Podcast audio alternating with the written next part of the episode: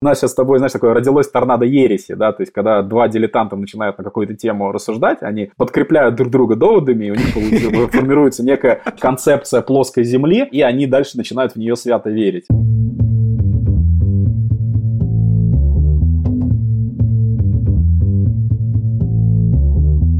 Привет, я Юра Агеев, и это 109 выпуск подкаста Make Sense. Вместе с гостями подкаста мы говорим о том, что играет важную роль при создании и развитии продуктов. Люди, идеи, деньги, инструменты и практики. И сегодня мой собеседник Кирилл Анастасин. Мы поговорим о том, что такое сторителлинг на самом деле и какие задачи бизнеса помогает решать. Обсудим схемы рассказа историй, которыми пользуется искусство и бизнес. И на примере презентации MacBook Air и Яндекс.Маркета поговорим об их практическом применении. И еще обсудим связь формы и содержания в рассказе. Подкаст выходит при поддержке Product Sense, конференции по менеджменту продуктов. Кирилл, привет. Привет. Расскажи немного про себя, пожалуйста. В рамках, наверное, текущей темы нашего подкаста сегодняшнего надо будет сказать следующее, что я занимаюсь публичными выступлениями профессионально где-то с 2012 года. До этого занимался в основном дизайном слайдов, оформлением презентаций много лет, а в Яндексе вот с 2012 года возглавил вот это все презентационное направление этой компании и до 2016 года строил там сначала группу, потом отдел презентационных технологий, отлаживал все процессы и так далее, все, что с этим связано. А сейчас я на рынке широком работаю уже не только с Яндексом, но и со всякими другими компаниями, в основном в IT-секторе. Не люблю выходить за пределы IT-сектора. Вот. И я что делаю? Во-первых, проекты под ключ, связанные с публичными выступлениями, то есть когда нужно и спикеры подготовить, и слайды ему сделать, и отработать логику материала. Вот э, это мое любимое направление. Иногда работаю с достаточно большими проектами, в том числе международными в этой области. Когда там большие команды, я в них вливаюсь, и мы там много чего интересного делаем. При этом периодически тренингую, потому что тема пользуется определенным спросом. Ну, и я вот выхожу в люди иногда поделиться опытом практическим, вот что называется, с полей. И э, еще у меня есть такое хобби, которое многим может быть известно. Я рисую картинки под названием Камикаки. В Инстаграме у меня ник Innubis, I-N-N-U-B-I-S. Если вы еще не видели, вот можете посмотреть. Это здорово, на самом деле у тебя, я не знаю, вот э, Возвращаясь к презентациям, вот прежде чем мы перейдем действительно к теме, почему в Яндексе появился отдел такой презентационный в свое время? Ну, то есть это настолько важно делать презентации хорошие. А, вообще, это, конечно, уникальный случай, потому что, наверное, на рынке так вот в такой ипостаси до сих пор ничего особо такого нету. По крайней мере, я не слышал. Если где-то есть, то там в комментариях народ напишет. Я не знаю. Э, на тот момент, наверное, точно не было. И уникальность э, сложилась в следующем.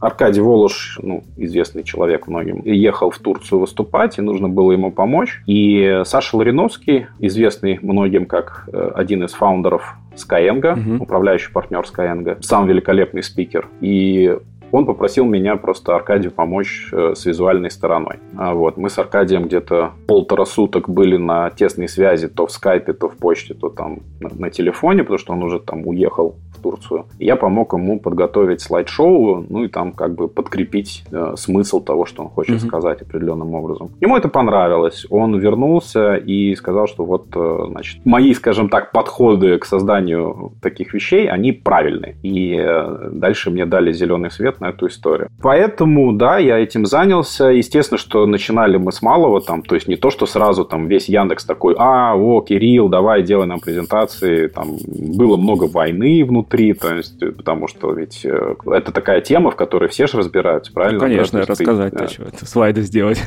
Да, слайды. Все, все знают, как делать правильные слайды, поэтому прежде чем была создана система, там было много копий сломано, и, ну, основная была такая деятельность. Скажи, а какой-то эффект замеряли, я не знаю. Ну, то есть вот интересно, просто до и после. Конечно, замеры производились, и поскольку я же не в вакууме находился, у нас мы работали в очень тесной связи пиаром, пресс-службой, маркетингом, да, то есть это вот как бы и еще был отдел ивентов. Для меня, наверное, наиболее показательная история связана, когда моими руками была проиллюстрирована презентация «Запуск нового маркета» в 2014 году на Якэм. Ее можно откопать в недрах YouTube и э, на events.yandex.ru. Вот. Там главный кинот, где выступал э, Паша Алешин, потом Гриша Бакунов и Алексей Авдей. Это вот как раз запускали не новый маркет. Всю эту презентацию проиллюстрировал mm-hmm. я как раз в стиле своих комикак. Вот такой был заказ. И, ну да, отзывы были такие очень тепленькие. Народ прям писал, что да, там очень круто, поржали.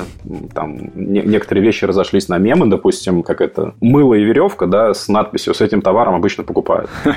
Это как, как мем расходилось. Ну, то есть, как бы, э, наверное, показательно, когда презентация расходится на мемы, э, это уже как бы не просто так, это какой-то, наверное, высший пилотаж. Слушай, ну плавно как раз подходим к, собственно, основной теме разговора.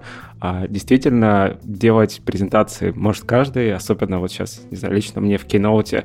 Кажется, в Keynote сделать очень сложно плохие слайды. Ну, достаточно сложно. Нет, нет.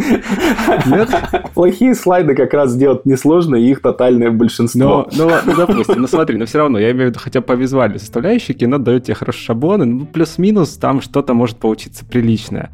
Есть на сегодняшний день ресурсы, которые прям в тысячи раз богаче в этом плане, и один из них это canva.com. Вот. Там просто этих всяких темплейтов э, огромное количество, к ним еще идут всякие темплейты по, например, построению инфографики, и более того, там есть, допустим, такие схемы, которые позволяют подобрать еще тип инфографики под твою mm-hmm. задачу. Там есть как бы такие визарды, да, как это правильно назвать. То есть тебе задается вопрос, какого типа информацию ты хочешь сказать? Такого. А еще что хочешь? Вот это. А еще что хочешь? Вот это. Ага, значит, вот, вот такой тип инфографики тебе подходит, вот выбирай из этих шаблонов. Да? То есть там есть такие вот упрощающие истории, которых, естественно, нет в PowerPoint и в Keynote. В PowerPoint и Keynote э, очень ограниченный набор шаблонов, их мало как, как бы, да. В конве их просто овер дофига. Там их, не знаю, какое количество, может быть, сотни тысяч этих шаблонов, сколько их там. Ну, в общем, mm-hmm. реально много. Ну, ну вот смотри, а, собственно, инструменты-то есть, ну, то есть с помощью чего мы можем ну, визуализировать да, да. свои мысли,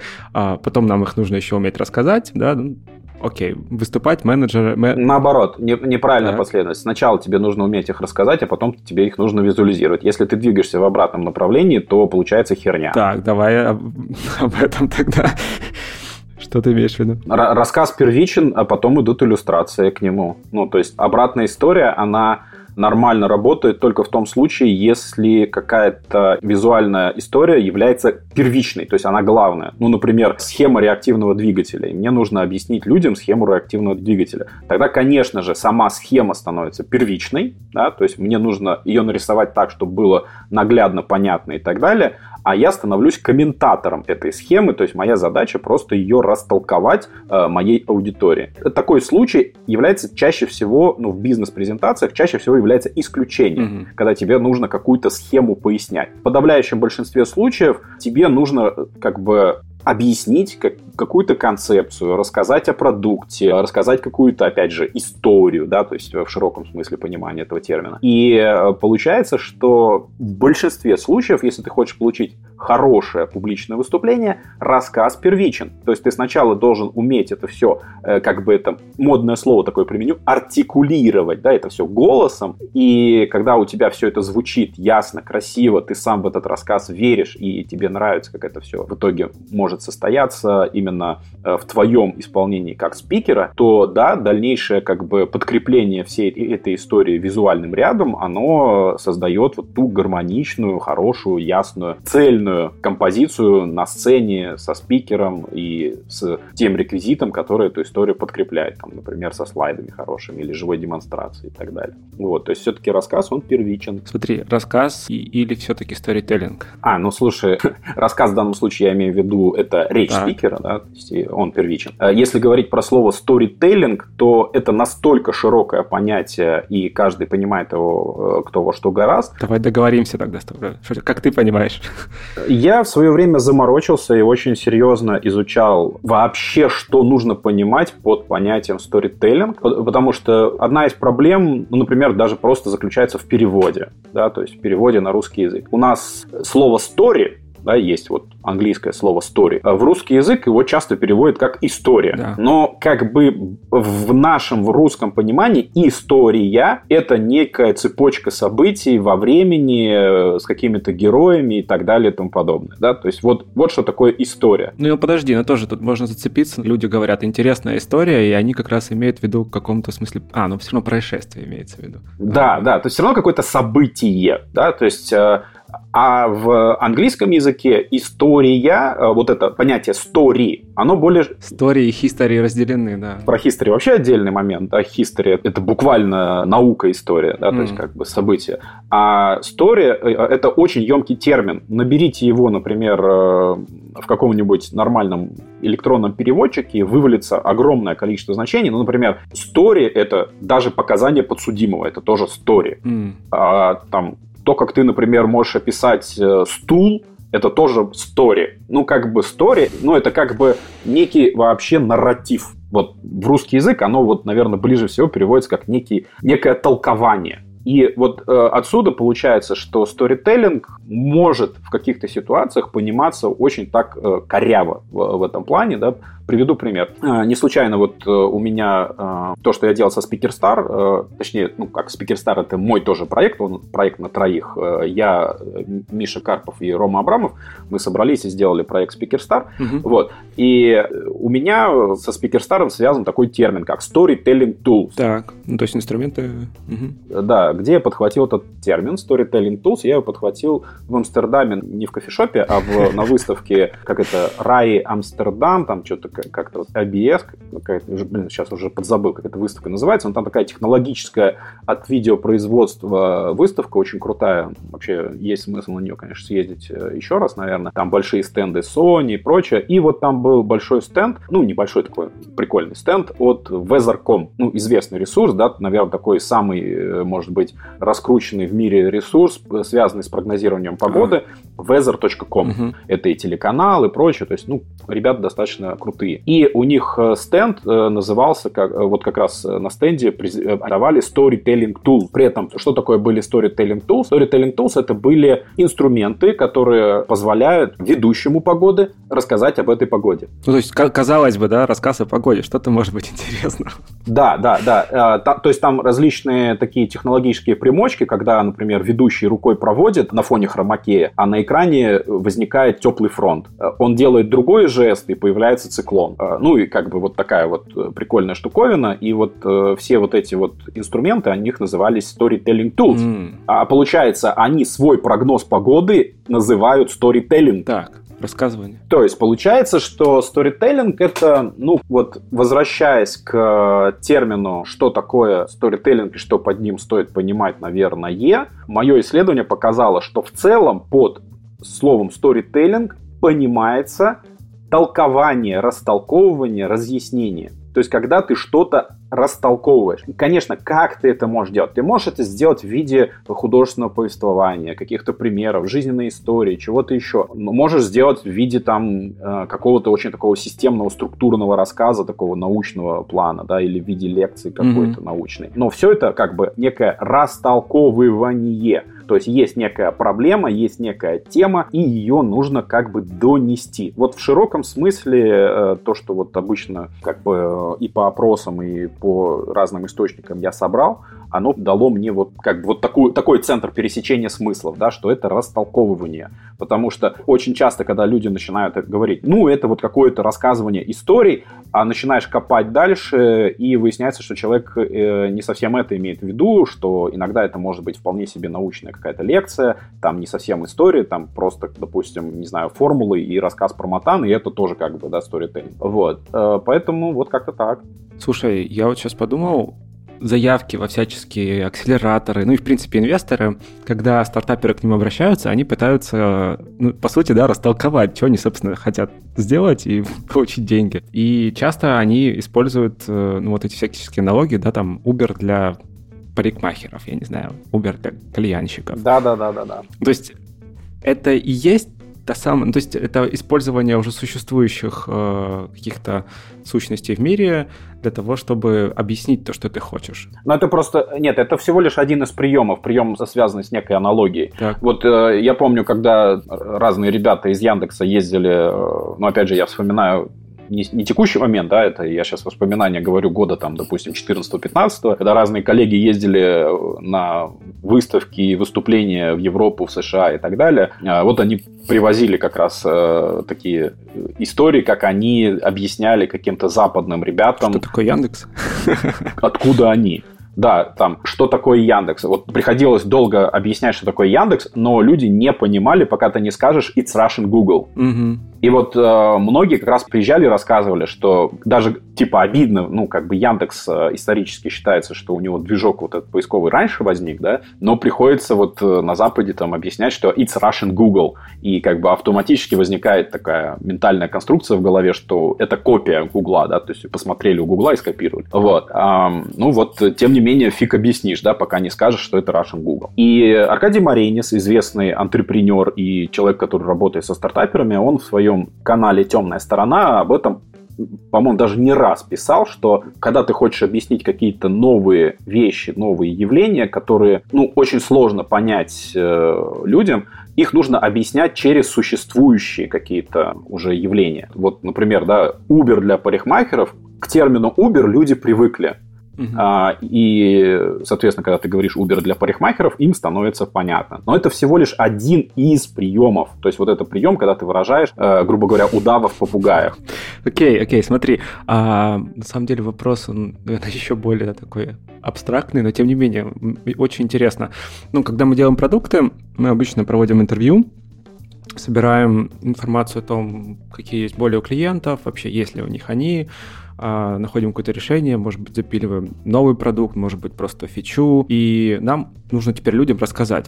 И кажется, да, что если у них если мы это действительно вывели или из данных, или, опять же, из качественных там глубинных интервью, то как бы нам, по идее-то, и рассказывать ничего не надо. Ну вот, кажется. Оно же уже существует, мы же посмотрели. Когда ты сталкиваешься с суровой реальностью, есть момент того, что даже если у людей эта проблема есть, они ее не осознают. Ну, то есть толкование, разъяснение, оно что, оно должно приводить к осознанию? То есть наша задача как рассказчика, да, вот как сторителлера, что получить? чего добиться? Ну, как одна из... Э, что получить вообще, как ты цель поставишь. То есть зависит от твоего целеполагания. Ты можешь привести как к пониманию, так и, наоборот, к заблуждению. То есть это зависит от твоих целей, насколько ты темный или светлый маг, да, и все, э, все от этого зависит. И поэтому, э, как это, грубо можно это свести, вот э, я люблю это объяснять через некие четыре ступени. Для меня в области вообще такого сказительства, да, вот выступлений вот этого всего есть некие четыре ступени эволюции истории. Первая ступень – это навык вообще формировать саму историю, да, э, находить материал, исследовать, э, кому этот материал нужен и так далее, да, и вот создавать то как бы ядро, которое, ну, смысловое ядро, которое можно донести до людей. Вторая ступень – это то, что позволяет эту историю, этот, этот рассказ, да, вот, ну, в широком смысле это толкование, донести таким образом, чтобы вас поняли именно так, как ты хочешь, чтобы тебя поняли. Да. Без искажений. Да? То есть вот я хотел объяснить э, это, и меня поняли именно так. Потому что очень часто бывает так, что человек вроде там три часа что-то рассказывал, а его поняли неверно. Третья ступень – это то, что э, создает как раз согласие с позицией говорящего – то есть, э, потому что на второй ступени тебя могут верно понять, но могут сказать, э, чувак, я с тобой не согласен. А вот третья ступень – это когда с тобой соглашаются, когда принимают твою позицию. И четвертая ступень – это уже виральность. Это когда не просто с тобой соглашаются, а твоей истории загораются и начинают бегать ее рассказывать на каждом углу уже без твоего участия. То есть история обретает самостоятельную жизнь почему так может произойти? То есть это ты настолько хорошо ее прокоммуницировал, что это затриггерило какие-то внутренние там, чувства, я не знаю. То есть сошлось с каким-то внутренним миром человека? Ну, например, да, или у человека есть какой-то э, коммерческий в этом интерес, все что угодно. Mm. То есть э, об этом можно, ну вот такие книги, которые вспоминаются с лету, это книга, как это, «Переломный момент» Малькома Гладуэлла, который вот как mm-hmm. раз тоже раскрывает тему, как э, идея становится виральной, как она распространяется. Э, в английской версии книга называется Tipping Point. Вторая, допустим, книга, которая мне здесь вспоминается, это Йона Бергер. Книга на русском называется «Заразительный». Mm-hmm. Да, то есть, и, э, конечно же, вот эта вот область вирального, огромное количество людей ее изучают, публикуют. Это, это как бы целый свод знаний. То есть, одна эта ступень – это то, чему можно всю свою жизнь посвятить. Да, как сделать идею виральной. Вот. Мне хотелось вернуться назад немножечко к вот этой вот стартаперской истории и толкованию. Да. Откуда вообще появляются вот эти все там истории про там, сторителлинг, и тем более там про путешествия героя и так далее рассказ без структуры всегда хуже, чем рассказ со структурой. Всегда. Не люблю категоричные утверждения, да, всегда. Ну, в подавляющем большинстве случаев это так. И когда мы, грубо говоря, общаемся друг с другом на каком-то бытовом уровне, мы говорим не структурно. Мы можем соскочить с одной темы на другую, не вернуться к этой теме и так далее. Нам лишь бы поболтать, да, то есть вот это такой именно разговор в курилке, что называется. А вот э, со сцены, когда ты рассказываешь что-то, уже это не годится. Если ты хочешь, чтобы в башке у людей какая-то э, тема осталась, тем более, если ты хочешь пройти вот эти вот три ключевых ступени, тебя правильно поняли, э, с тобой согласились и, допустим, захотели эту идею еще куда-то дальше э, разносить, или там хорошо ее запомнили, прониклись ей, то, конечно же, у тебя рассказ не должен быть э, вот от балды, да, mm-hmm. такой вышел и экспромтом жжешь. У тебя должна быть какая-то структура. Вот. И э, отсюда и возникает необходимость привнесения каких-то конструкций в речь. Одна из э, там, наиболее популярных конструкций, которые в наше время пропагандируются, это э, схема путешествия героя. Ну вот, кстати, я как раз считаю ее убогой, эту конструкцию. А, да, поэтому э, как бы шаг первый при создании какой-то хорошей истории, хорошего рассказа, хорошего публичного выступления, это э, навык оперировать разными конструкциями, которые позволяют твой рассказ как-то насадить на некий скелет. Да, давай отступление. Схема про путешествие героя — это речь о книжке «Тысячелетний герой», правильно? Ну, не совсем. Э, значит, э, э, во-первых, книга называется «Герой с тысячу лиц». Так. Вот. И да, да, да. А, это Джозеф Кэмпбелл. А, нет, все верно, да. Слушай, «Тысячеликий герой», да, верно, я ошибся, сейчас подсмотрел. А, «Тысячеликий герой» — это она, по-моему, на русском так называется, а на английском, по-моему, Hero with Thousand Faces, что-то в этом духе. Я уже сейчас подзабыл. Ну, короче, неважно. У Джозефа Кэмпбелла, да, на, на него все ссылаются, вот, в этом смысле. И он как бы является неким популяризатором э, понятия мономиф. И в этот мономиф вот якобы, да, зашита вот эта схема путешествия героя. Но на самом деле, тут если посмотреть историю как бы популяризации данной схемы, то Джозеф Кэмпбелл он занимался вообще сравнительной мифологией, и он, ну, как бы такой теолог, да, изучал религии, изучал мифы народные, такие народные сказательства, э, сказительства. Он занимался этим в 40-е годы, вот э, активно. Он разработал, ну, как бы получается, что-то типа 17 стадий, э, там, ну, блин, вот я поспорил, некоторые говорят, что это 17 стадий, там, по-разному эти стадии можно воспринимать. Он разработал некий паттерн, э, в котором прослеживается вот это путешествие героя. Далее Кристоф Воглер это адаптировал в 12 стадий, э, и э, как бы это была адаптация для как, как это для Казуала? киноиндустрии а. в, э, киноиндустрии в Лос-Анджелесе, okay. да, вот эти 12 стадий возникли, вот и уже вот эти 12 стадий, они есть путешествие героя, там это под себя еще адаптировала рекламная индустрия и вот mm. То есть они, как раз они превратили это вот тот самый storytelling tool только на свой лад. А, нет, смотри, storytelling tool, именно tool, а это инструменты. То есть, например, PowerPoint это tool, mm. да, то есть, а storytelling это storytelling. Вот тут э, немножко не, не надо путать. Ну, короче, когда вспоминают э, Джозефа Кэмпбелла и вспоминают путешествие героя, и э, вспоминают того же создателя Звездных войн Джорджа Лукаса, что якобы он вот э, все это вот да. в основу положил, и поэтому Звездные войны получились такими крутыми. Ну вот речь об этом, да. Вот а, оно вот как бы в связке идет в исторической такой. Окей. Okay. А какие еще? Есть ли еще такие схемы рассказов, историй, донесения, толкования, которые менее популярны, но более эффективные?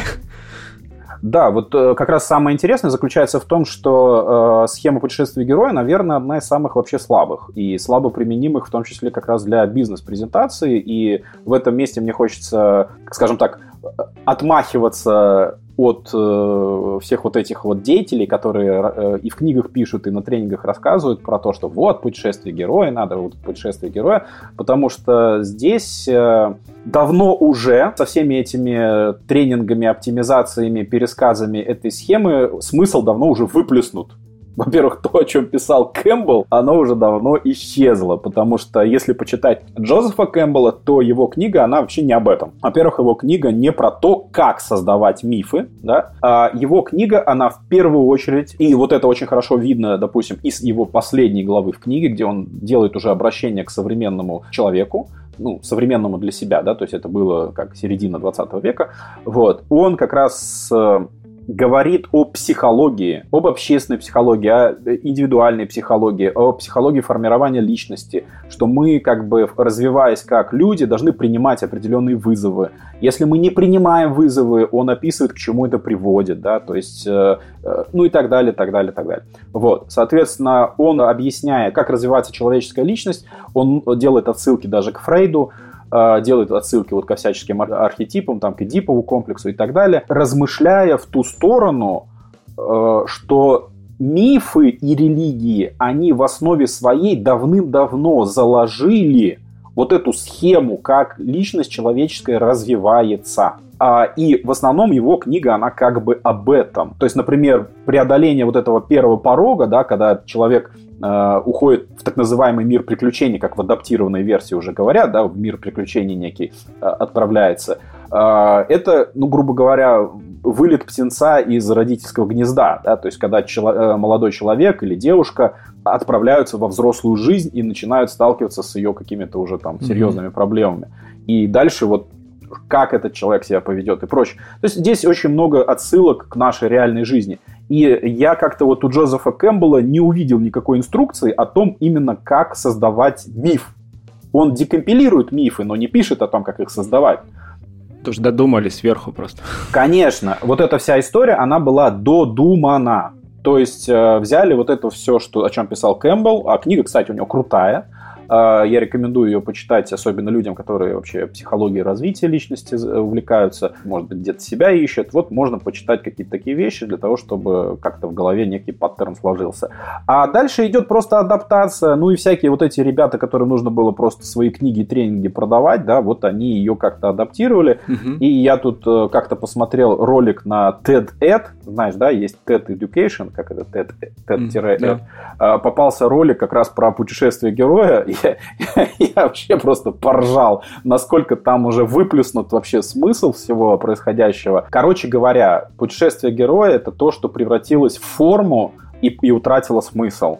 А смысл заключается в том, что даже Джордж Лукас, он используя, э, очень похоже на то, что действительно он использовал э, схему путешествия героя при создании «Звездных войн», э, имеется в виду первых «Звездных войн», не последующих историй, которые последние фильмы «Звездных войн», там вообще уже сценарий превратился в кашу полную, а именно первый классический «Звездные войны» брать, там действительно все это прослеживается, но ключевой момент заключается не в последовательности шагов механических, да, а в архетипах и отношениях между архетипами, между ломкой гибкой личности, между теми вызовами, которые ловит герой. И вообще, если говорить про драматическую схему э, создания истории, то драматический код, так называемый, он заключается не в форме, что вот жил-был Бильбо Беггинс, потом он отправился, значит, в путешествие, потом он там где-то с кем-то сражался, потом он вернулся домой. Э, ура, победа. Э, не в этом заключается смысл, а в том, какие трансформации личности претерпевал Э, герой или герои. Вот это ключевой момент в драме, и именно это интересует людей. И отсюда возникает как раз э, ситуация, что кроме схемы путешествия есть еще несколько схем, и в частности в книге, э, вот, которую я остро рекомендую Джон Труби. К сожалению, на русском вышло с большим опозданием. В 2016 году была только издана эта книга, называется «Анатомия истории Джона Труби». Перевод, э, ну, прям, я когда читал, местами рыдал просто. То есть, э, там, переводчику здесь хочется передать большой привет. То есть, человек, видимо, не очень понимал, что делает. Но, тем не менее, можно почитать и на русском языке. Для тех, кто читает в английском, рекомендую э, Джона Труби поискать на английском. Он описывает следующие э, типы сюжетов.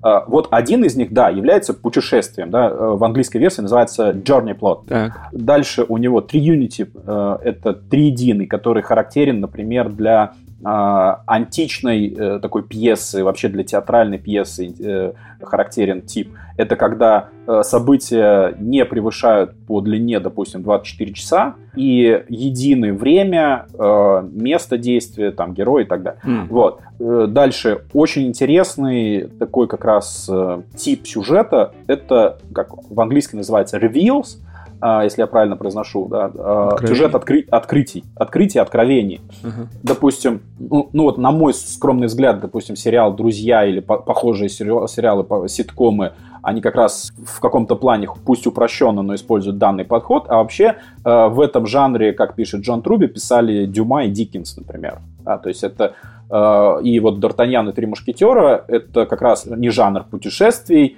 э, хотя чаще всего фильмы снимают про то, как он ездил за подвесками, получается, у него там было путешествие. А вот э, если взять все-таки книгу, да, особенно если все эти книги там 20 лет спустя, 10 лет спустя, там все-таки именно чистый жанр откровений, когда все герои друг друга знают, и вот сначала как бы одна сторона делает наброс, а другая с этой интригой борется. Ну и ты как бы переживаешь за героев, кто кого победит. Вот. Э, в этом жанре, наверное, написан, вот, ну, по крайней мере, используют э, некоторые приемы, да, чистых сюжетов на самом деле практически не найти, особенно у современных крутых сценаристов. Они очень много миксуют разных приемов, да. Но вот э, сериал «Миллиарды», на мой взгляд, там очень много идет вот этого как раз э, mm. вскрытия, да, таких э, вскрытия интриг, откровений. Там очень много вот этих компонентов, mm-hmm. они используются. Там нет никакого путешествия, там все друг друга знают, и вообще они живут в одном городе, они никуда не ездят. Э, и тем не менее получается очень круто и очень интересно. Э, есть еще как это, антиплот, нетипичный сюжет. Э, там один из типовых э, приемов этого нетипичного сюжета, когда мы знаем, чем все кончится. И, кстати, вот в фильмах, наверняка ты э, легко вспомнишь хотя бы несколько таких фильмов, где э, сразу начинается с некой такой финальной сцены, когда герой мертв или там его убивают. И он говорит, я сейчас расскажу, как здесь оказался. Да. Вот. Области тьмы. Э, фильм, да, он начинается, когда герой такой в суицидальном порыве стоит на краю небоскреба, собирается спрыгнуть, и он говорит, ну вот я сейчас расскажу, как здесь оказался, да, и там отматывается в прошлое и рассказывается его история. Угу. Один из приемов такого а, нетипичного сюжета, там, антижанра, э, антисюжета, когда мы знаем, к чему все идет, но дальше нам вот показывают какие-то события, которые могут быть порой спорадические. Угу.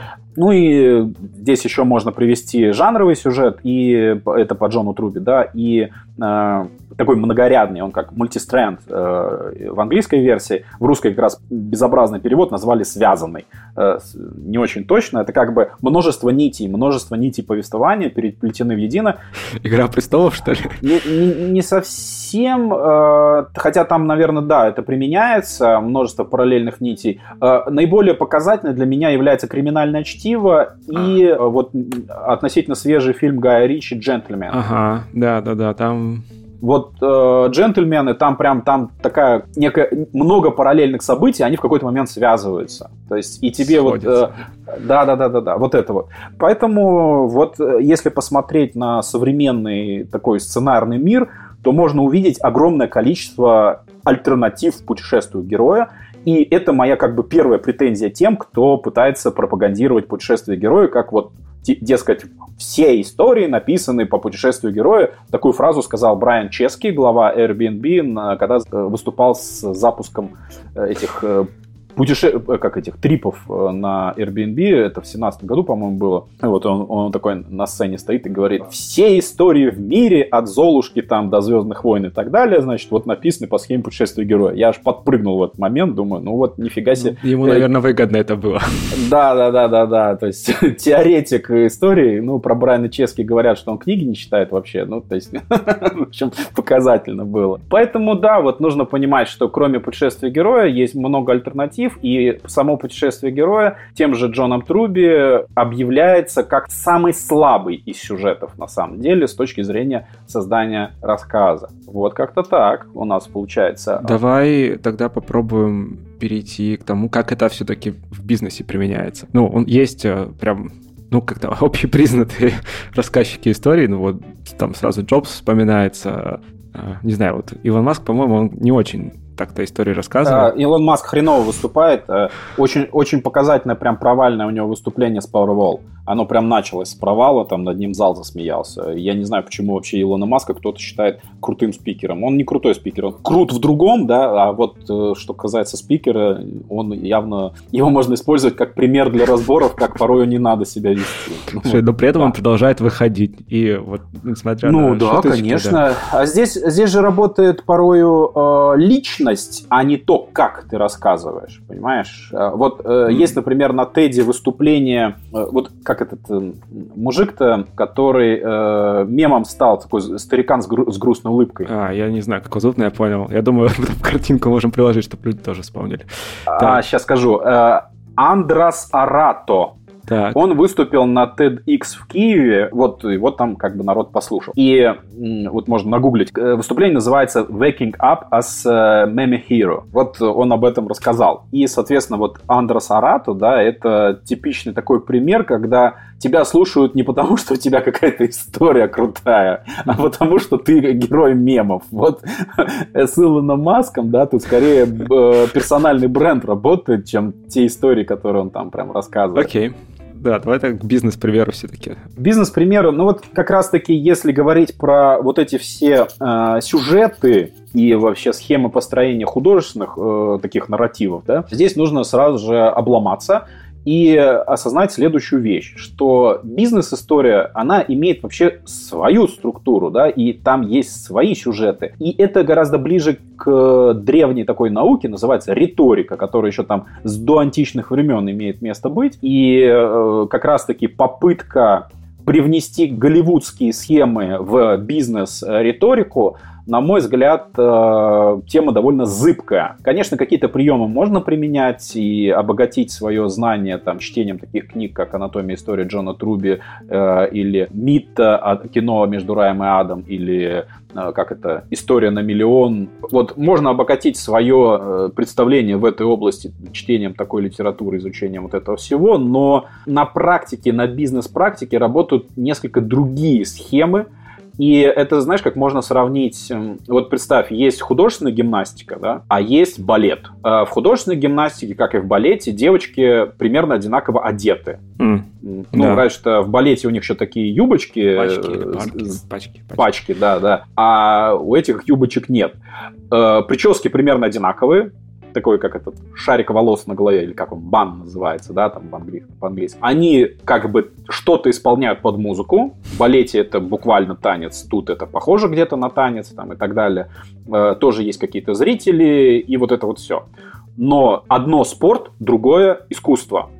В одном случае болельщики, в другом случае зрители, почтеннейшая mm-hmm. публика. В одном случае тренер, в другом случае хореограф, балетмейстер и так далее – режиссер театральный. В, в одном случае оценки, медали, кубки, э, там, и награды, а в другом случае там цветы, овации, любовь, автографы. И, конечно же, при том, что внешнего подобия может быть достаточно много, но если начать копать в суть, ты поймешь, что э, кросс-тренинг между вот этими двумя областями профессионалами, наверное, был бы принят в штыки. То есть, э, как балетмейстер сказал бы, нахрен мне ваши приемы из художественной гимнастики, так и... Нам не нужен турник, да. Ну да, да, да. Вот, вот, вот, вот, да. Нам не нужен турник, уберите ваши брусья, вот это все. Э, хотя, ну, турник и брусья, они не в художественной гимнастике используются. В художественной гимнастике там именно, ну, как это, не знаю, как это, поляна называется, на которой там, Там, по-моему, ленточка есть, ну, допустим, так. Да, да, ленточка. Ленточка, булавы, там, вот это все. Ну, короче, э, в, бизнес, в бизнес-истории часто работают более, ну, скажем так, сухие в своей основе структуры, которые позволяют разложить вот все по полочкам. Причем зачастую э, работает, э, вот эти все структуры, они при создании истории начинают работать скорее как топор в каше из топора, то есть как предлог, э, с которого ты начинаешь что-то делать, а дальше это во что-то выливается. И, ну, например, одна из таких хороших схем а, идет из риторики, это по-английски ее можно так назвать. Stated, explained, proved, concluded.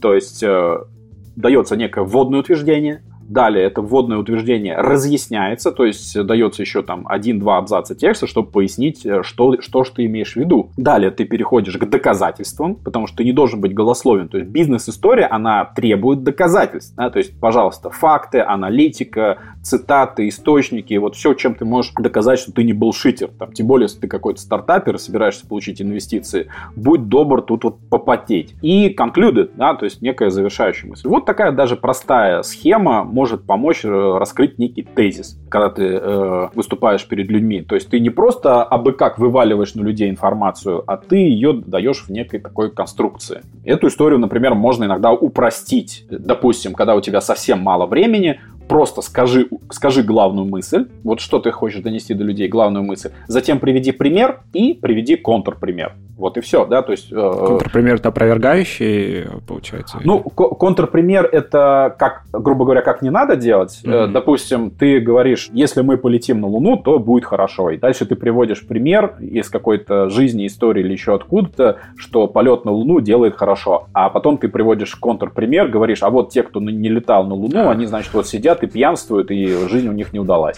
Вот, okay, как-то так. Хорошо. Но э, схемы могут быть и более сложные, разные, там, я, например, сам эту схему придумал. Это схема, ну, я, можно сказать, полторы схемы придумал. Да, то есть одна схема — это продуктовая схема питча, которую я придумал, когда работал все годы существования Толстой стартап кэмп. Это Яндекс стартап школа, да, такая. Я все годы там преподавал, пока эта штука была. И мне нужно было как-то вот этих стартаперов научить объяснять суть их продукта. Потому что обычно стартаперам дают э, такую схему, там, расскажи про команду, расскажи про рынок, расскажи mm-hmm, про то, mm-hmm. про все, там, такой список из пунктов 10 обычно обычно. Но это не связанная история. Это, может быть, там факты-то есть? Да. Эта история напоминает примерно следующее. То есть, во-первых, она может очень плохо раскрывать, что же ты на самом деле делаешь. То есть, например, ты великолепно рассказал про рынок, про команду, про проблему, но не очень понятно, допустим, а какую трансформацию несет твой продукт и нафига он нужен, почему его вообще покупать будут. Вот. И э, в результате получается еще одна из проблем с таким подходом, когда тебе дают такой список фактов, который, ну, список э, тезисов, которые ты должен раскрыть в своем стартаперском питче, э, то, что это выглядит как отдельно взятые, совершенно не связанные в единое целое фрагменты. Да, то есть, как бы, часто еще говорят, что вот под каждый пункт должен быть один, отдельный один слайд, ну и вот ты как бы один слайд поболтал, другой слайд поболтал. Ну вот э, такие э, выступления, если ты сидишь и полдня такие выступления слушаешь, то, конечно же, нужно кофе просто в вену там себе вгонять, э, запасаться Редбулом, да, чтобы все это вытерпеть. Так, а что, что в итоге, да, ты придумал? А, ну, я, например, сделал для них продуктовую схему, которая позволяет э, очень быстро рассказать саму суть продукта, о чем твой продукт, чтобы вот слушателям стало понятно вообще, что ты делаешь. Она основана на том, что любая идея, любой продукт вносит трансформацию в общество. Э, то есть, грубо говоря, вот не было айфона, да, появился iPhone, и э, другие последовали за ним производители, и общество изменилось. То есть общество до айфона и общество с айфоном — это разные состояния общества. Да? Поэтому, в принципе, можно исходить из тезиса, что любая идея, любой продукт, они вносят трансформацию э, в общество, по крайней мере, ту, в ту его часть, которая с этим продуктом соприкасается. В масштабах. Да, да. Ну, например, ты, можешь быть, сделал что-то связанное с э, там, медицинской какой-то сферой, э, ну, понятно, что это напрямую аффектит соответствующих докторов и их пациентов. Да, то есть всего мира это может не очень касаться. В любом случае происходит трансформация. И вот задача, когда ты описываешь продукт, идею, услугу, которая новая должна возникнуть, описать эту трансформацию. Mm. Ну вот схема, она состоит из следующих пунктов. То есть пункт первый, дай четкое, понятное определение, что ты делаешь. Во-первых, не забудь название. Потому что обычно люди забывают назвать свой продукт. Э, и, и каждый раз описывают его описательно. Ну, это та технология, которая там вот на этом и так далее. Ну, ты уже назови его как-нибудь. Назови вот там, не знаю, э, огурец, блин. Вот я представляю, значит, технологию огурец, и дальше ты рассказываешь, что это за технология. Определение можно еще нагуглить такие вещи, как position statement, то есть э, в английской терминологии чаще употребляют position statement, по-русски можно это просто назвать как определение там, твоего продукта, идеи, услуги. Обычно оно содержит следующую схему что это, э, посредством какой технологии или, ну, что это в смысле, допустим, это веб-сервис или мобильное приложение или, там, не знаю, само, электросамокат, да, то есть, как, что это, посредством чего, для кого, какую проблему оно решает.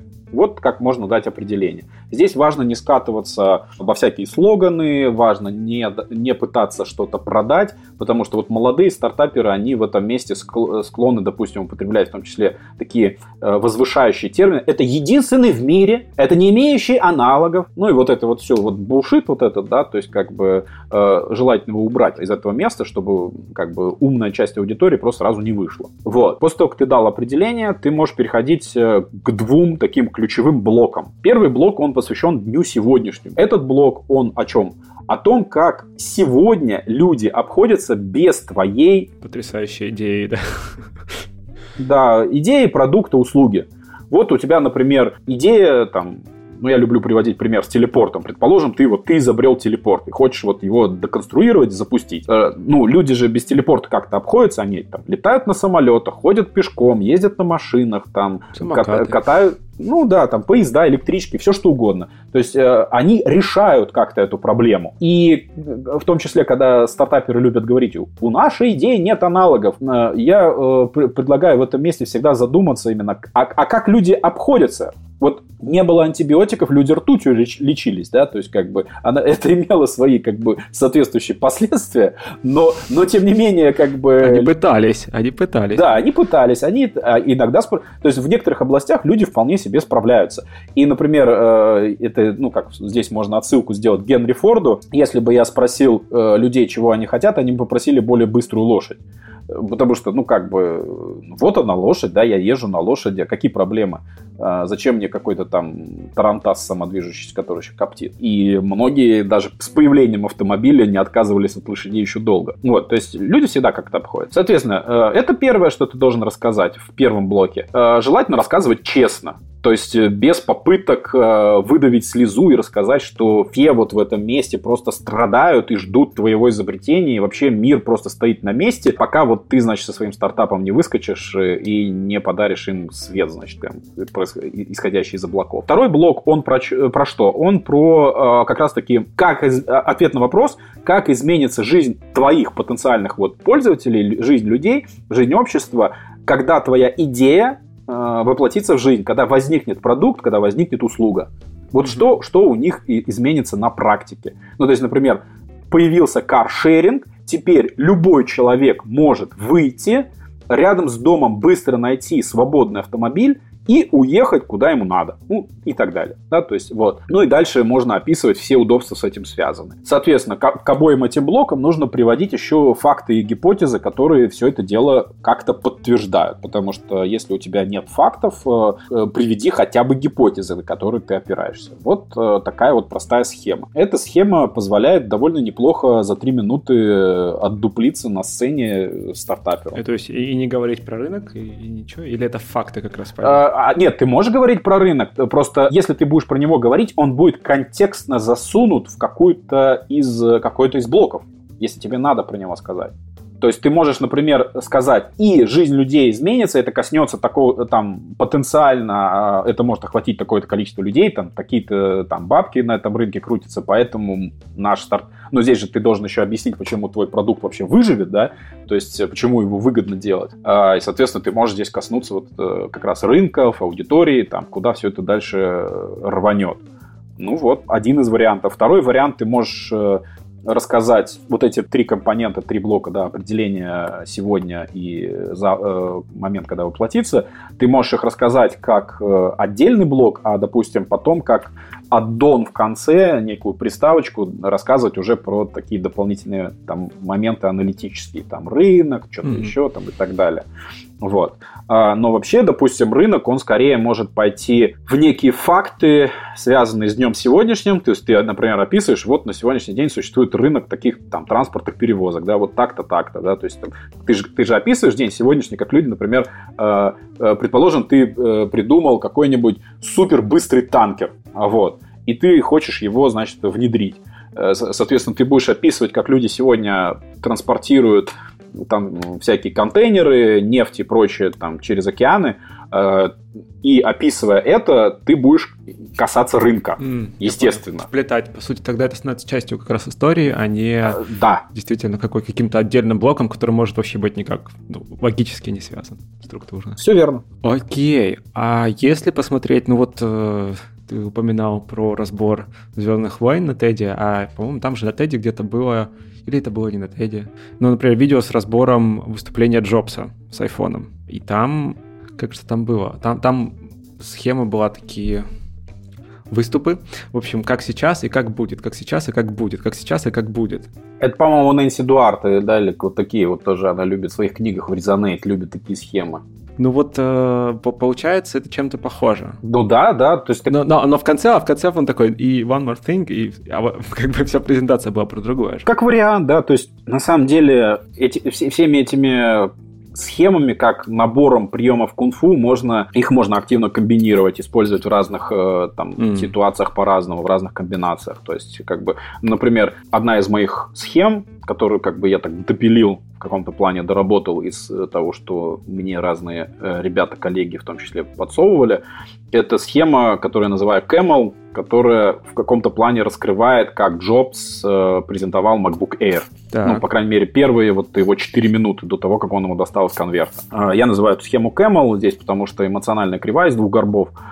И э, схема состоит из следующих подходов. Там. Первое, что сделал Джобс, он сказал тизер. Э, он сказал, э, Apple делает лучшие ноутбуки в мире, MacBook и MacBook Air. Настало время... Ой, MacBook и MacBook Pro настало время сделать третий тип ноутбука, он называется MacBook Air. И дальше вот он как раз завершает эту мысль такой продающей фразой. Одним предложением это самый тонкий, или одной фразой, это самый тонкий ноутбук в мире. Вот это работает просто как тизер, то есть это покупает внимание аудитории на ближайшие там x минут, это интересно. Как раз вот в этом месте по эмоциональной кривой эмоции идут вверх, потому что возникает интерес, ни хрена себе, любопытство. Далее он переходит э, в аналитическую часть. Это то, что я называю нормированием. У меня э, про нормирование есть очень подробный ролик на моем канале YouTube. Сейчас как бы... Добавим э, ссылку. Э, да, сейчас можно просто долго это не разглагольствовать, но суть, суть нормирования сводится, что ты должен дать э, людям инструменты понимания того, что ты хочешь до них донести. Mm-hmm. То есть вот как раз э, ты должен дать им э, некий tools, э, некие э, некое знание, то есть ты в каком-то плане занимаешься просвещением. И он там э, вводит как раз э, другой очень тонкий продукт, Сонь, Соньку TZ-серии, и он показывает вот его характеристики. И как бы опираясь на эти характеристики, он показывает характеристики MacBook Air. То есть людям проще понять, когда ты им дал такие инструменты для понимания. Вот. Ну или связал с э, тем, что им может быть знакомо по факту. Э, да, да, да, в том числе. Mm-hmm. Это э, вот как раз про инструменты для понимания, об этом активно говорит тот же самый Мальком Гладуэлл, да, то есть он говорит, я когда рассказываю истории, я сначала людям даю нек- некий теоретический базис, который позволяет им что-то понять. Ну, например, э, ты, допустим, произошла какая-то история, связанная там ну вот э, сейчас там активно в Америке вся эта история еще продолжается, э, там полицейские как-то себя там некорректно повели, да, mm-hmm. и ты хочешь, допустим, разобрать эту ситуацию. Но прежде чем ты ее раз, должен разобрать, ты должен дать людям инструменты понимания, как вообще работает полиция. Да? То есть, э, как, какие у них есть правила, подходы, методы там, и так далее, так далее, так далее. Да, да, да, да. Там, значит, это один из призывов, который в Твиттере был в начале лета, defund the police, ну, типа, уменьшить давайте уменьшим финансирование, бла-бла-бла, а по факту, ну вот это как раз говорит о том, что они ну, не совсем понимают кажется. Ну, ну да, да. Например, ты сделаешь дефанд полис, к тебе в полицию кто пойдет? Америка переживала уже такой кризис, когда они отказались от призывной армии в свое время. Ну, как известно, во Вьетнаме э, была призывная в армии, да, э, армия у США, а, а потом они отказались от призывной и перешли к контрактной. И поначалу они столкнулись просто с жесточайшим кризисом, к ним шли отбросы. Mm. Почему? Потому что они пытались, э, ну, естественно, они хотели сэкономить бюджет, вот, они не хотели сразу же разориться, потому что тут была призывная армия, которая зарплату не получает, их просто корми, да и все, да, то есть одел, корми, обучил, и можно в бой их кидать. Это призывная армия, как и в России сейчас, допустим. Но контрактная армия — это бабло. Американцы начали, естественно, ужимать все бюджеты и пытаться как-то сделать это максимально дешево, но к ним пошли вот просто какие-то отморозки, отбросы, и у них была целая большая проблема. Я в свое время читал такие статьи, по-моему, в зарубежном военном обозрении, еще где-то, ну, давно было, когда изучал вот эти все тематики. Вот. То, что может произойти, например, с той же полицией в США, это то, что дефанд может привести к тому, тому, что как раз-таки более, количество адекватных людей в полиции резко сократится, угу. пойдут реально отбросы. То есть, но вот, вот мы сейчас как раз с тобой да, разобрали один из э, возможных инструментов для понимания, хотя мы с тобой оба дилетанты э, в работе Вообще. полиции, да, то есть как бы это у нас сейчас... Только в Твиттере читал. У нас сейчас с тобой, знаешь, такое родилось торнадо ереси, да, то есть когда два дилетанта начинают на какую-то тему рассуждать, они подкрепляют друг друга доводами, и у них формируется некая концепция плоской земли, и они дальше начинают в нее свято верить. Вот. Э, ну, тем не менее, вот э, в качестве примера, да, то есть... Исключительно примера, да. Да, да, да. То есть, э, естественно, что если ты, допустим, делаешь какую-то публикацию, книгу или публичное выступление на тему вот того, что там, допустим, связано с полицией, то какие-то такие вещи должны быть. Просто они должны быть э, не как мы сейчас нагенерили, да, а валидированные какие-то все-таки, какими, на каких-то исследованиях должны опираться. И тогда твой читатель, твоя аудитория, э, опираясь на те знания, которые ты им дал, они могут уже разобрать какой-то конкретный, частный, единичный там случай угу. и посмотреть на него э, с высоты уже имеющегося знания. Не с позиции эмоций, да, то есть да, как бы... И, и здравого смысла. Э, да, здравого смысла, который у каждого свой, да, и, да, и да, так да. далее. Вот это всего. Вот, как-то так. Окей, а тизер, нормирование? Да, да, дальше после нормирования, ну, как бы нормирование также должно вводить э, возможность для создания контраста. Потому что если ты хочешь предложить что-то, прям вот что называется, впарить, продать и так далее, то у этого должен быть, э, как бы, это нужно представить в выгодном ключе. Если ты хочешь показать, что э, удав очень длинный, значит, ты должен э, как бы его сравнить, например, с теми же попугаями, да, то есть как бы Аж 38 попугаев, да? Да, да, да, в попугаях-то я гораздо длиннее. И, соответственно, вот здесь стоит, э, опять же, одна из творческих задач при создании такой как бы конструкции. Это выбор вот некой истории, в которой ты будешь это измерять. Это, во-первых, с, с одной стороны, дает понимание, о чем идет речь, да, что это за продукт. А, во-вторых, это э, улучшает, ну как это, it's Russian Google, да, а, а во-вторых, это улучшает понимание, насколько этот продукт, например, крутой. Mm. Это создает э, измерительную какую-то, ну, то есть ты создаешь человеку систему координат еще. Да, да, вот ты очень точно сказал. Угу. Ну, все верно. А, соответственно, дальше вот у того же Джобса у него в этой схеме возникает аж три контраста, то есть это вообще там высший пилотаж, это ты попробуй найди еще такую историю. Он сравнивает два графика ну, я думаю, ты приложишь, да, ссылку на видео на YouTube да. на это, чтобы желающие могли посмотреть. Там нужно, можно посмотреть вот буквально первые 4 минуты это э, представление MacBook Air. Дальше тоже интересно, но я сейчас говорю про первые 4 минуты. И, э, значит, он, соответственно, показывает графики сравнительные э, самой толстой стороны э, этих двух продуктов и самой тонкой стороны сравнения. Естественно, MacBook Air полностью выигрывает, но он усиливает контраст, он переворачивает график толщины MacBook Air и говорит, даже самая толстая часть MacBook Air, она тоньше, чем самая тонкая часть Sony. В этот момент аудитория прям заржала. И дальше прям художественная находка у него идет, такой третий контраст, такой усиливающий. Он говорит, он такой тонкий, что умещается в почтовые конверты, которые валяются у вас в офисе. И берет со стола почтовый конверт и из него извлекает ноутбук. Что по тем временам это был вообще просто культурный шок. Типа, нифига себе, а, как это круто. Соответственно, вот, вот такая схема, да, то есть э, она состоит тизер, дальше э, тизер должен вызвать интерес, Плюс он должен сориентировать, о чем ты будешь говорить. То есть, естественно, в качестве тизера здесь не работает история типа «а в конце я спляшу». А, то есть, как бы, э, это не про это. Вот мне очень нравится, как в некоторых чатах идут активные обсуждения, как же людей заинтересовать своими метапами, конференциями, вебинарами. А давай будем в конце вебинара разыгрывать футболки, там, раздавать призы и так далее. Промокоды давать. Да, да, да, да, да. Ну вот, ну блин, если, если человек приходит тебя слушать не ради твоего контента, а ради того, чтобы получить что-то в конце, то получается, ну как бы ты просто ему это отдай. Весь смысл, да, весь смысл, да, да, да. И э, вот задача тизера это не обмануть, да, или как-то подкупить, а именно совершенно честно сообщить такую информацию, которая вызовет у человека интерес. Mm-hmm. Чем более лютый интерес, тем, конечно, спикеру потом легче. А вот здесь вопрос тайминга, да? Ты, вот, ты говоришь, 4 минуты, через 4 минуты показал уже ноутбук. Да, да, да. То есть тизер, вот э, срок длительности действия тизера. А, тизер у него буквально это несколько фраз, то есть я уже как сказал... Нет, нет, я про то, что э, он, интерес может появиться, но он же что же не бесконечный, типа вот, я про это.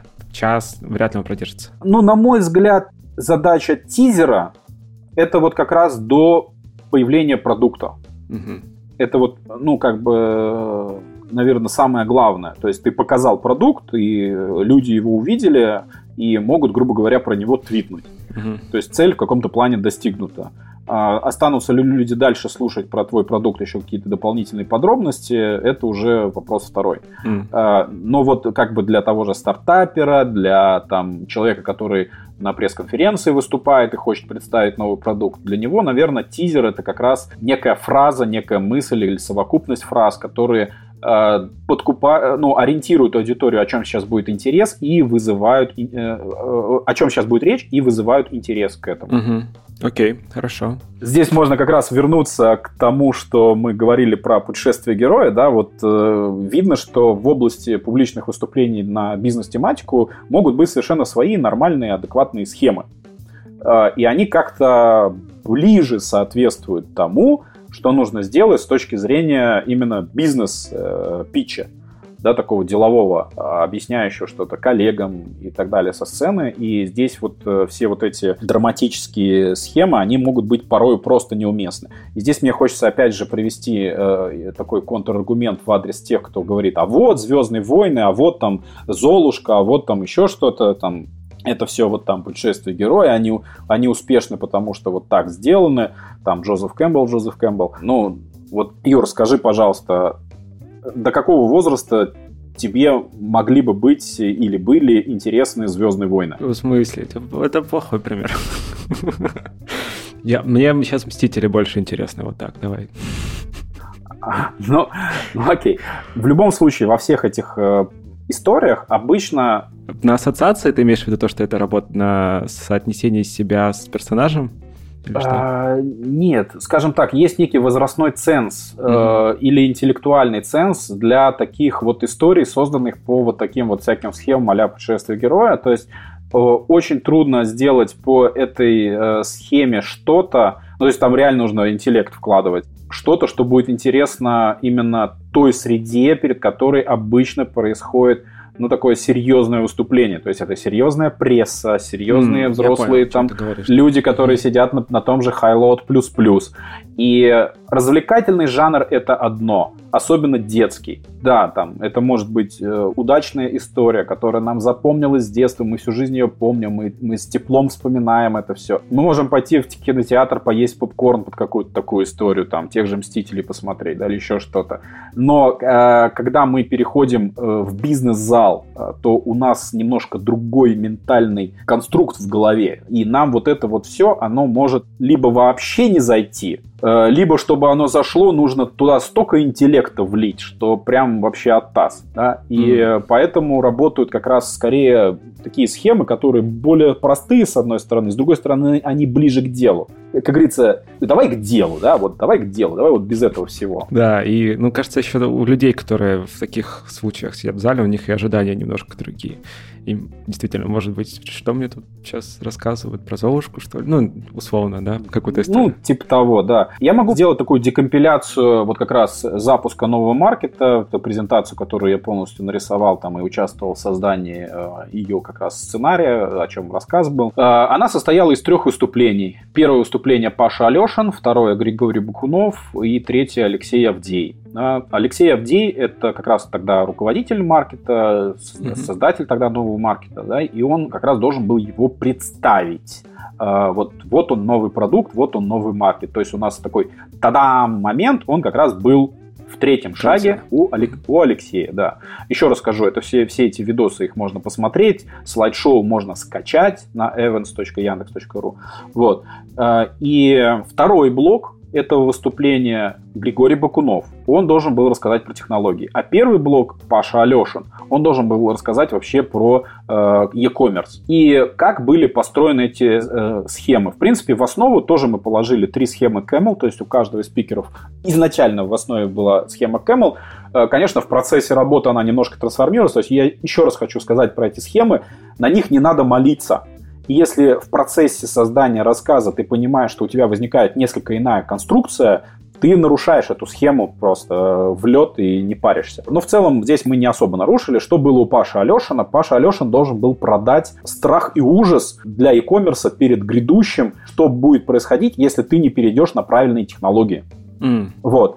А, что вот, э, грубо говоря, есть некая жопа, и это был, наверное, первый пока что приближается. первый единственный, наверное, случай, когда э, Яндекс буквально на слайде написал слово жопа, правда, оно было значками написано, вот такая вот интрига нашим слушателям, да, то есть э, сбегать, посмотреть, как написали слово «жопа» у, Яндекс на слайде. Это как раз была концовка выступления Паши Алешина. То есть вот продали, как раз идея, которая была продана, под которую подводилось нормирование, у нас, ребята, жопа. Угу. А второй спикер выходит Гриша Бакунов. Он говорит, да, вот жопа, но а, как же бороться с жопой? А бороться с жопой можно... Вообще, на такие обороты хорошие получаются, бороться с жопой.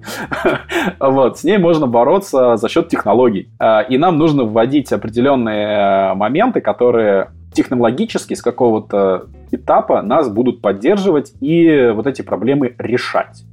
И то есть, как бы задача Гриши была как раз продать технологии и продать технологии еще и в контексте того, что эти технологии доступны не каждому, они доступны только очень крупным компаниям, потому что это очень дорого. Mm.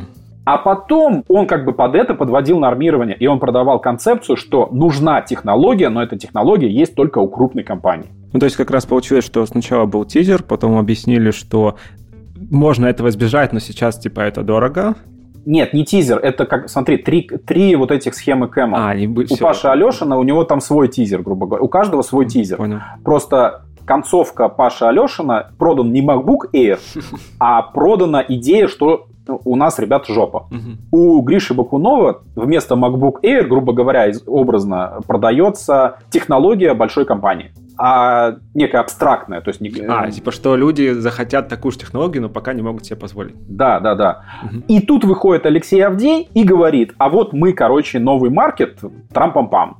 То есть, как бы у него э, тоже свое нормирование идет, то есть он не сразу выходит и говорит новый маркет. Он подводит к этой теме, то есть что можно сделать за счет технологий, а за счет технологий можно сделать вот это. И вот мы представляем новый продукт, новый маркет. То есть вот у него как раз уже был представлен продукт.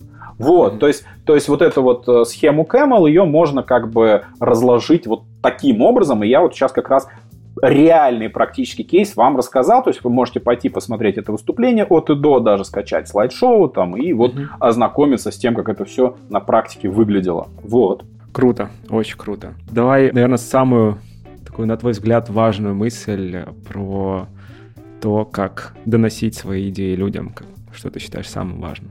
Самое важное, я бы сказал следующее. Первое. Не молиться на одну идею, не быть заложником одной идеи.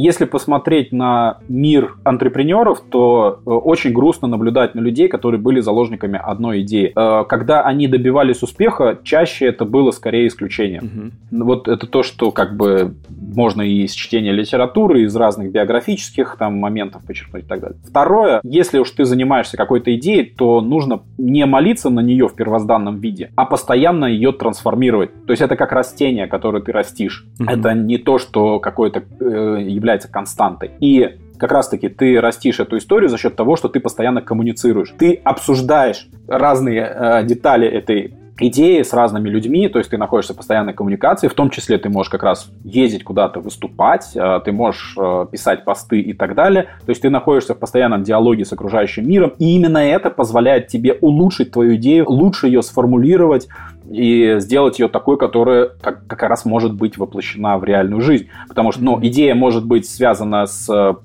каким-то продуктом, услугой и так далее, а идея может быть связана, ну, например, с научной разработкой, там, э, с какой-то концепцией, там, научной, еще что-то. То есть не обязательно это прям вот именно э, будущий электросамокат, да. И третье, практикуемся, практикуемся, практикуемся, потому что все эти вещи, они приходят исключительно с практикой. То есть нужно постоянно практиковаться в донесении своих мыслей до окружающих, и если это делать в любых формах, там, от подкастов до публичных выступлений или разговора там, за чашкой кофе с кем-то, то ну, в, в, в конечном итоге в голове сложится достаточное количество э, логических схем, э, композиций, которые человек легко будет вытаскивать из своего сознания в любой ситуации. А если он все время молчит, и просто пилит какую-то технологию, то когда окажется на сцене, то скорее будет похож на Стива Возняка. То есть чувак умный, но э, двух слов связать не может. Да, поэтому практика, практика, практика.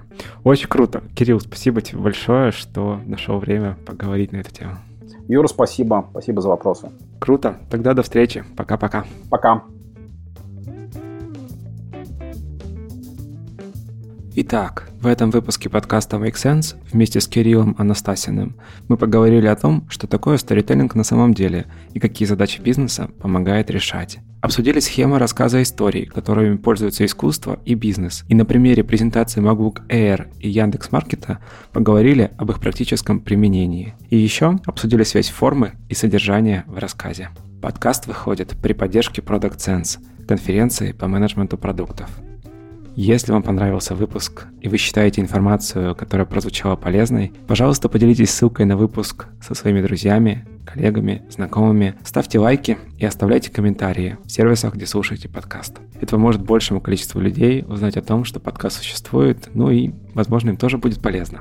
Это был 109 выпуск подкаста Make Sense и его ведущий Юра Агеев. Спасибо, что были с нами. До следующего выпуска. Пока.